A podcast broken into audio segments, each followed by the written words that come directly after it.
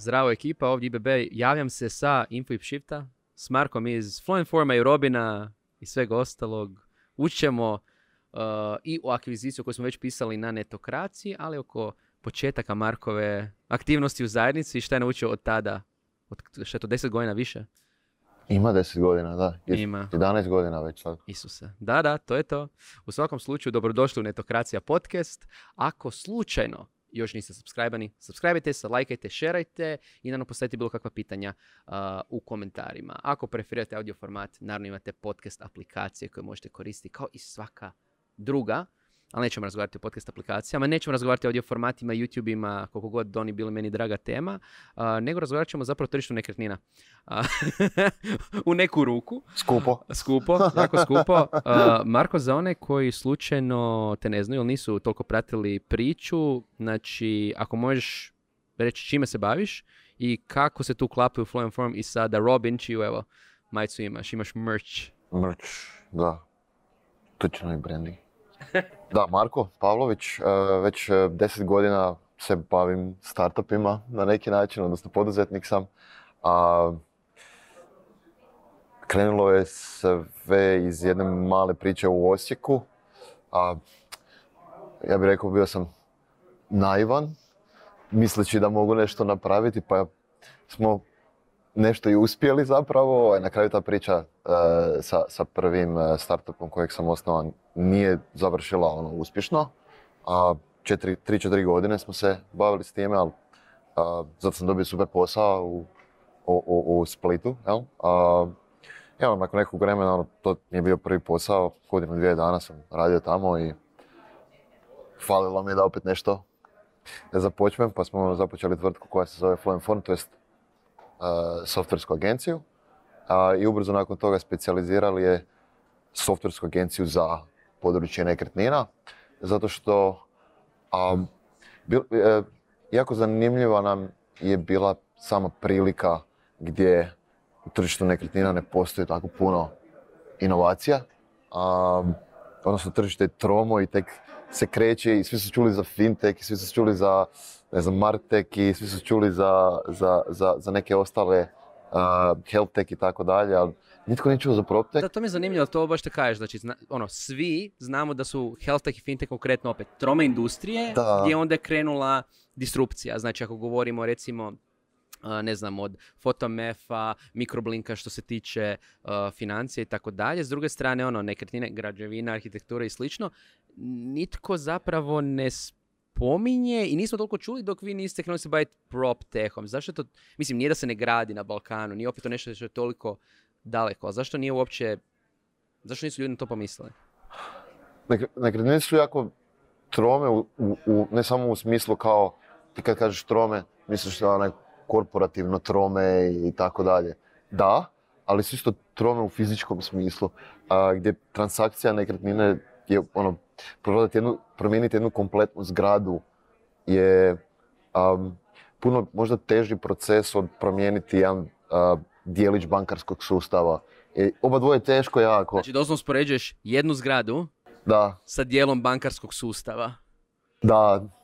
I, i znači toliko je zahtjevno jednostavno. Toliko je zahtjevno. ide korak ono, korak. zamisli, zamisli da samo želimo promijeniti u tvojoj zgradi gdje živiš, sad ostalih sto stanara, sve brave. I. Može, slobodno. da, može, slobodno ti kažeš drugo, neko se ne slaže, onda možda ti nisi vlasnik cijele zgrade, neko drugi je. dosta je, i, i, i, mislim da je na kraju ono isto, vlasnicima nekretnina je dobro, ono, to je ono jedno popularno, sigurno ulaganje u koje ne želiš puno riskirati na kraju dana. Ono, kupio sam kuću i sad ono, ili ne znam, više nekih nekretnina i to je samo po sebi dovoljna dobra investicija da bi sad išao riskirati, ulagati, graditi tehnologiju na top, na top toga, odnosno ulagati u tehnologiju za svoje nekretnine. Tada je tradicionalno im je dobro, tržište je sporo u korporativnom smislu, ali u fizičkom smislu jednostavno potrebno je dinamičko tržište koje se kreće puno u smislu nekretnina, odnosno jako brzo se flipaju, to je prodaju nekretnine, da bi, da bi tehnologija mogla uspješno, bar ona koju danas imamo za živjeti u tom tržištu. Dok je zapravo recimo u fintechu pitanje doslovno procesa, ubrzanja procesa, što je realno nešto što se može ubrzati dok recimo opet gradnja, itd. i sve te stvari nije nešto baš možeš toliko ubrzati. Ne možeš. I, mislim, i kao, kao i u fintechu, tako i u, i u propteku ima razne niše i vertikale, jel? A ja uvijek, kad mi pita, kad pitanje kao gdje, gdje je sve proptek, kada uzmeš jednu zgradu, doslovno možeš uzeti jednu zgradu i krenuti od toga kako nastaje zgrada do, do tako kako nestaje zgrada. I to su sve neke vertikale od, od arhitekture, planiranja, izgradnje, operative, prodaje, financija, zgrada. To su sve vertikale. Ja bih rekao da puno propteka je nekim dijelom i fintech. A reci mi, i čisto da to isto sumiramo za ekipu, znači vi ste u svom slučaju krenuli se baviti PropTechom i sad vas je nedavno akvizirao Robin koji je bio vaš klijent, koji se isto bavi jednim specifičnim dijelom. Da. Znači, da li je to jedna od tih vertikala koju spominješ? Je, to je jedna od vertikala. Znači, Robin je u, u, u operativnom dijelu nekretnine, to jest specifično u operativnom dijelu ureda i ureda i ljudi. Recimo da je Robin mix HR uh, sustava i sustava za uh, optimizaciju ureda. A šta konkretno rade? Za mene recimo kao neko ko radi u uredu, šta to znači da ja imam Robin? Da li ga ja uopće vidim? Da. znači, Robin prvobitno pomaže ljudima da se na neki način spoje, to je povežu fizički, jel? I to je Robin prvo počeo raditi na taj način da su napravili aplikaciju za rezervaciju bukiranje stolova i e, konferencijskih soba u uredu. Čisto ono ti bude jednostavno, ono, treba mi sad konferencijska soba, ono, imam u uredu tisuću ljudi, gdje je naj, najbliža koju mogu rezervirati ili koju mogu skedulati za sutra, plus ko dolazi sutra u ured, ono, da li, da li mi je zanimljivo sad u ovom hibridnom modelu rada, da li mi je, hoću li doći u utorak, u petak, u, hoću doći ikad, hoću, se hoćemo se uopće naći u uredu ili se idemo naći negdje u kafiću, ja? U smislu ne moram pingat kolegu stalno, e, jel dolaziš, dolaziš, nego doslovno aplikacija može javiti, e, dolazi, cool, idemo sad. Često se sad ljudima dogodilo možda da ono, e, idem sad u ured i dođeš u ured i sam si u uredu. Ono sve, mislim da s Robinom, Robin ima, se, dobro, se pozicionira, pozicionira jako dobro gdje može riješiti baš taj problem. Ono. Tu potrebu za povezivanjem Robin može tvrtkama omogućiti da e, žive u tom hibridnom okruženju bez da trpe velike troškove nekretninskog prostora. Jel? Ok, za smo PropTech, ajmo se sad vratiti na ovaj dio poduzetnički i slično. Moje prvo pitanje je isto kao neko ko je, očito imao akviziranu firmu, je li ti sad lakše? Je li ti kao nekome, tvrtka akvizirana, da li sad malo lakše dišeš? Je, znaš šta, kažem, kažem kao lakše mi je generalno i onda ono, ono, sutra idem raditi, imam isti, pre, ono, imam isti pressure, osjećam isti, moram, ono, moram ovo napraviti, moram ono napraviti. Tako da mislim da je lakše mi je generalno, možda kad odem spavati, ali um, i dalje je razina odgovornosti tu. Tako da, ono, ja bih rekao da je lakše na kraju, ali ne toliko koliko se možda neko zamišlja. Ono. izazova. da, dalje ima izazova. A da mi reci, da li misliš da, um, i sad hoće biti vrlo možda i očito pitanje, ali ono, spomenuo si da si pokrenuo jedan startup prije ono 11 i, više godina, tad smo se i upoznali, to je bio Anktu. Um, volio bi da za one koji nisu tada pratili scenu, piši šta, ste tamo šta ste radili. I s obzirom da isto bio specijaliziran softver, koja je po tebi bila razlika u tada specijalizaciji što ste radili kroz Anktu i sada ovoj koja se pokazala uh, uspješnom za tvoj uspjeh preko noći nakon 11 godina? da, pa Anktu je bio platforma za, koja pomaže poslovanjima da se povežu sa svojim publikom na društvenim medijima. I to morate staviti u kontekst prije 11 godina.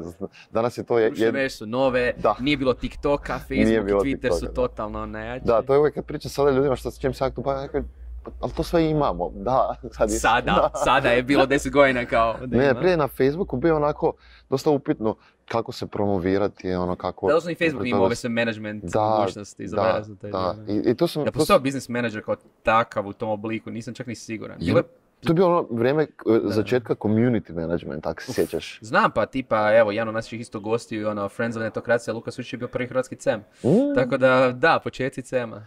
To to, to je bilo to je bilo vrijeme kada, kada se stvarno jako puno gradilo oko tih, počelo graditi oko tih platformi I mene je fasciniralo ono koliko podataka je dostupno tamo, koji nije utilizirano, kao nekom onom gihu koji je bio tada na fakultetu, učio programirati i tako dalje, to mi je bilo jako Jel si s fakulteta pokrenuo uh-huh. to? Okay. Odmah. Ja mislim sljedeći tjedan nakon. Ja sam uopće razmišljao, tipa, hajde ja proraditi za nekog, pa onda ću nekad Jesam. I što je prevagnuo? Otišao sam kod... Um, otišao sam na prvi, prvi intervju mi je bio kod, ako se sjećaš startupa Farmeron. Da, da, da. Otišao sam tamo kao pitati da mogu biti programer. Yeah. Mati je rekao, na, kao ono, treba neko ko ima više iskustva. I onda sam, a kao, šta si radio? Rekao, imam ovaj projekt, ali nisam ni znao šta je startup, nisam imao pojma. Imam ovaj neki projekt i on kaže, daj da vidim. E, pa ovo je cool, pa možda si ti mogu tako nešto svoje započeti. Yeah. What? To, to ti je Mati rekao onda? To je Mati rekao. Znači Mati je kriv za Malo, da. Ja sam bio nazvao mamu, poslije toga onak smo blicali oči, onako, startup, ono, tvrtka, znaš, ono, wow. Ja sam, mamo, ja, mama, treba mi, treba mi 20.000 kuna da pokrenem tvrtku, jel imaš? Ona kao, vrati se nazad, traži posao, ono, poklopi mi telefon. I ona kao, i onda sutra dan zovem opet, zovem opet, e, ali stvarno super je ideja. Samo mi pusti slušalicu i na kraju me, na kraju me nazvala i rekla, ne znam, ono, po, e, posla, imam ušteđeno 7000 kuna, poslala sam ti, kad to potrošiš, nađi posao. That's how we started. Svaka čast. Svaka čast. I sad čisto da skrenem sad sa teme, ali zanima me uh, kako, iz, kako izgleda njeno praćenje cijele te, te ove, putanje. Odnosno ne, dobro konkretno, što je rekla nakon sad s akvizicijom i slično? Dalje napokon ono kao, ok, oh, ima siguran posao, radi za nekog. znači rekla kao, izvršnom direktoru Robina da, da mu poručim da ovaj, e, hvala na promociji mog sina. kao ono mislim da je to kao, znaš, jer ono kao manje stresa i tako dalje. Ovaj.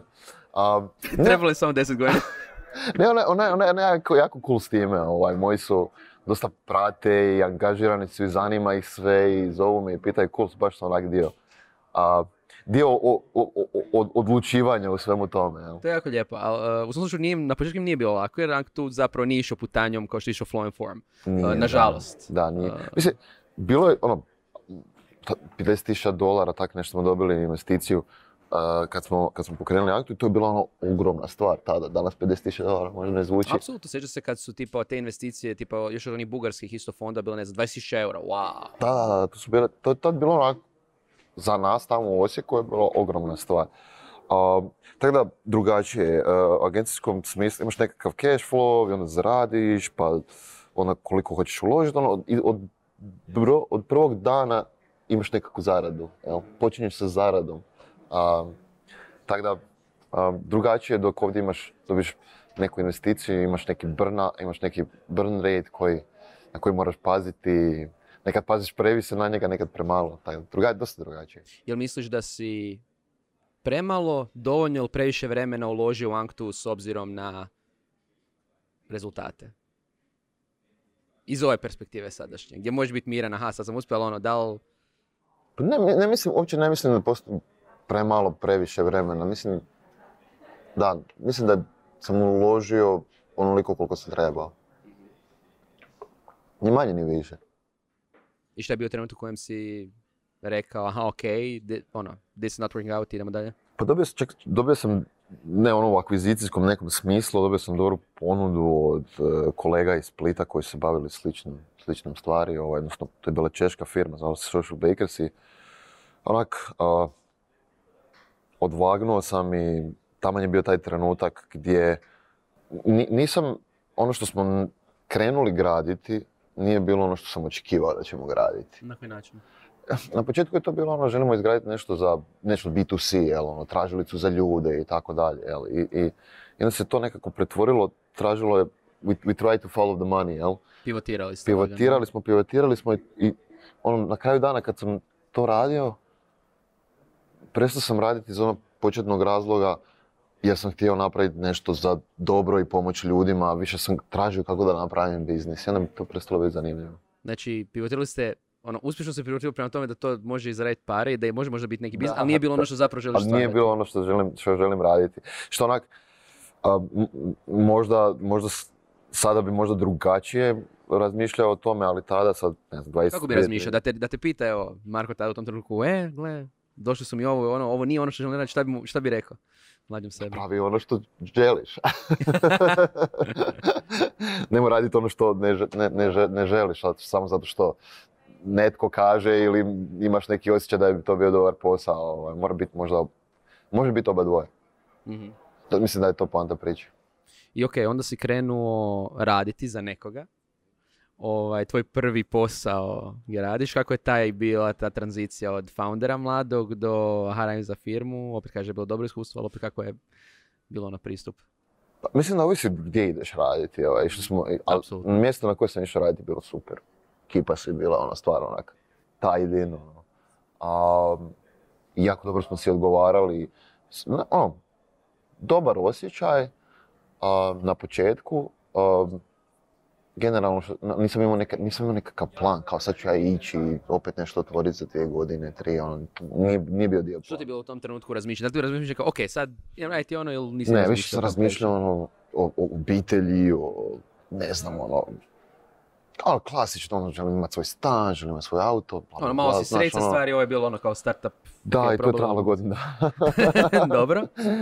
Sjećaš e, trenutka u kojem si ipak ono, ha, možda? Jesam, jesam, sjećam se jako dobro trenutka gdje je ono, um, više, više možda proizlazilo iz toga kao gdje sam otišao, mjesto na koje sam otišao raditi isto se, i bavilo se isto onim čim sam se bavio, što, što smo mi radili kao startup, jel, ista industrija, isto, isto, isto. I, mislim mi je došlo nekog zasićenja, trebam raditi nešto novo. I nekako sam razmišljao o toj industriji, mislim da je mislio sam da je tada dosegla nekakav pik, znao sam da će rasti, ali nikad neće rasti toliko kada, koliko je rasti, raslo od, ne znam, 2005. do 2015.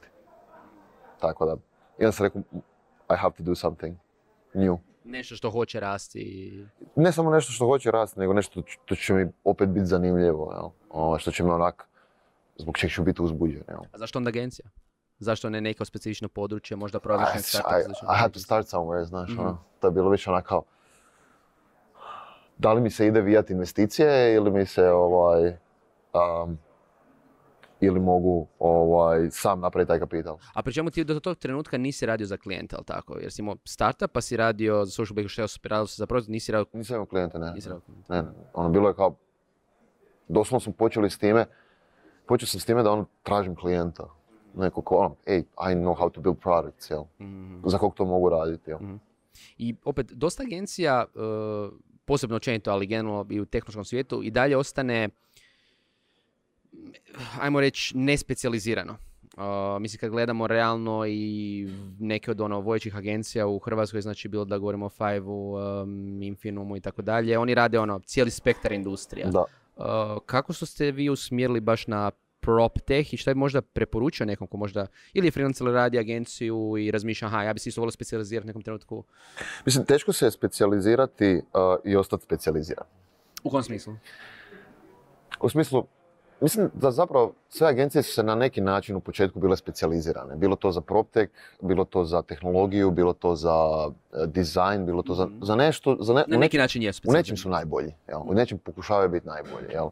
O, u našem konkretnom slučaju to je bila in, industrija, jel, a ne da je tehnologija, recimo, ne znam, React ili, ili ne znam šta već, jel. Tako da,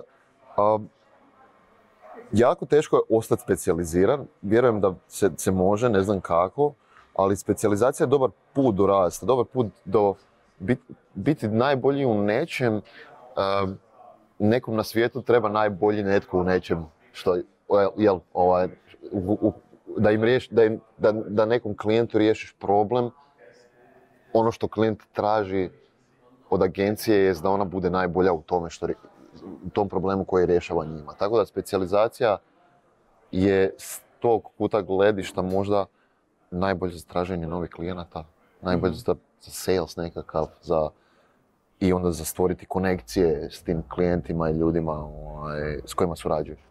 I iz toga graditi nekakve temelje, to bi definitivno preporučio ostalima. A za nekog onda opet krenuo si raditi agenciju slično, što bi preporučio onima koji možda raditi agencije raditi s klijentima što se tiče tog nekog client relations. Ali ti si isto tako učio neformalno, učio si na primjeru. Da li ima nekih stvari koje sad opet gledajući svoju karijeru bi preporučio nekome tko radi sad s klijentima kao inženjer, Okay.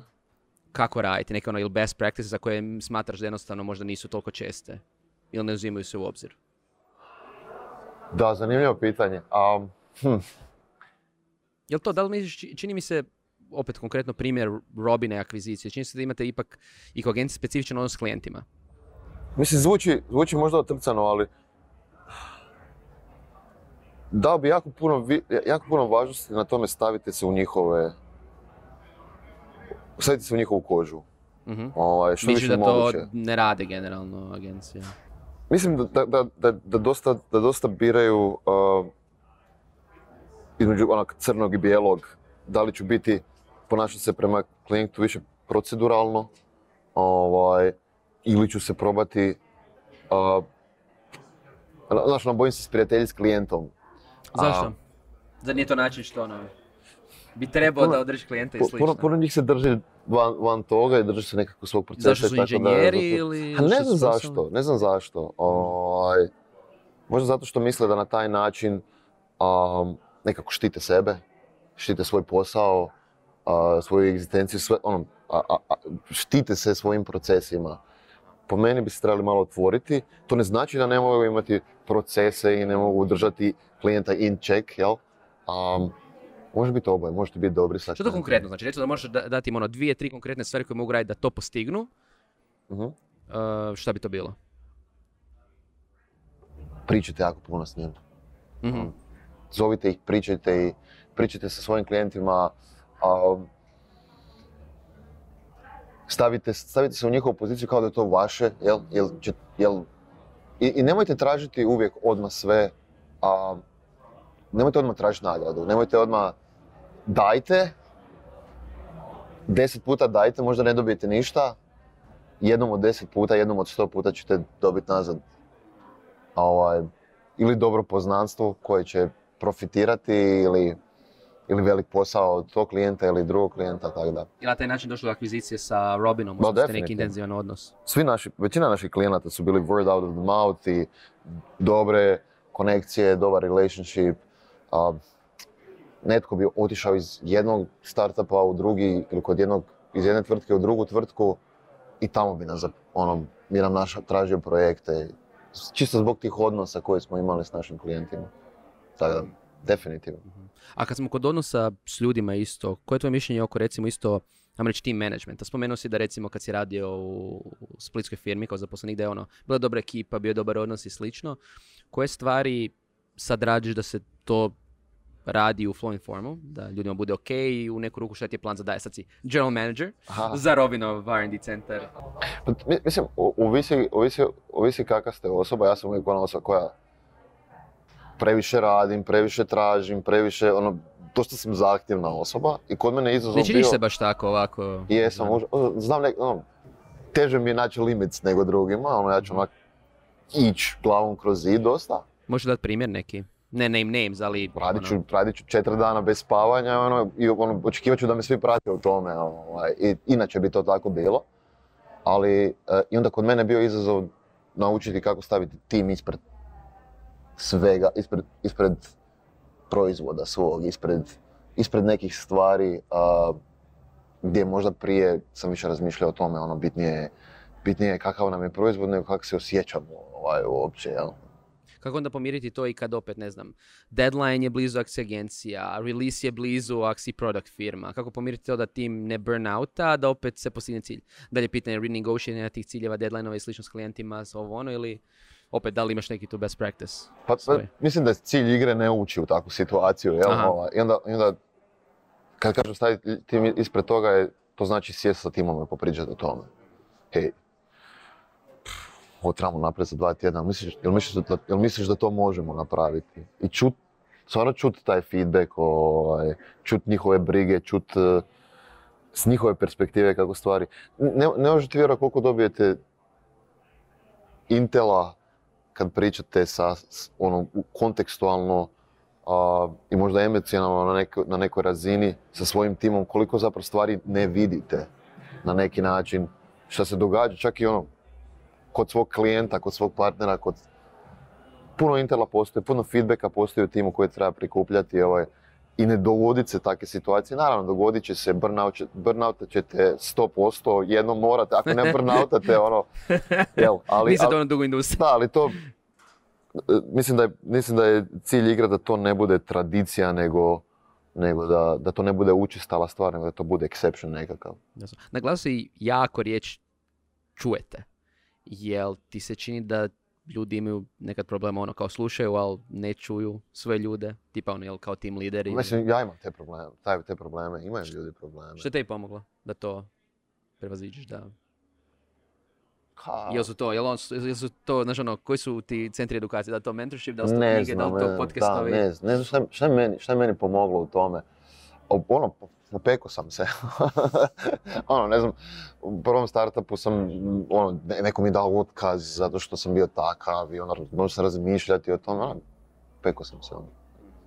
Mislim, to je neki proces učenja. Ovaj, da, I građenja. Mislim, nije problem što mi neko dao, što neko, neko će vam dati uvijek ali poanta priče je u tome da, ovaj, mislim da učiš na svojim greškama najviše i onda onak reflektiraš se na tim greškama. Možda staneš iza onako, šta sam mogu napraviti, šta sam u ovom odnosu, u ovoj situaciji mogao napraviti bolje, jel?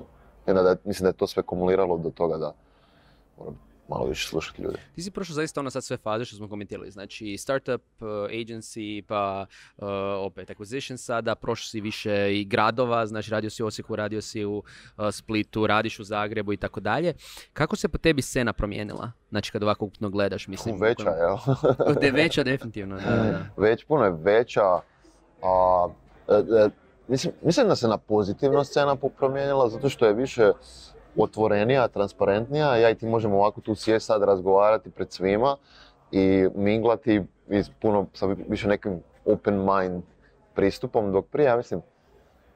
Više me zanimljivo, ja sam imao osjećaj i to sam komentirao baš i opet sa, sa Sučim i s drugima u podcastu, i svi, svi spominju tu neku otvorenost scene i slično, ali ovaj, čini mi se da kad je bilo manje, bilo lakše komunicirati. Naravno. Jel sad, jel misliš, ono, šta je kod izazova što sad svi imaju founderi, konkretno govorim, ono, firma je veća, imaš više ljudi, imaš svoje brige, da li, da li founderi komuniciraju između? Da li bi trebali, da li još imate nekih prilike, ili je prilike su ovakve konferencije isto? Mislim da komuniciraju, mislim, uvijek postoje prostora za poboljšanje, da se razumiju. We have a long way to go kao, kao ekosistem. A, što bi volio sljedeće da onda dođe? Koje su, ono, opet jedne, dvije stvari koje bi ti volio da se razviju na sceni, a da misliš da bi bile dobre za... Mislim, definitivno da je, i recimo u boljoj poziciji smo u smislu izvora kapitala. Mm-hmm. Volio bi da to nastavi tako rast. Ili to najava investiranja konačno? ne. uh, maybe. Maybe.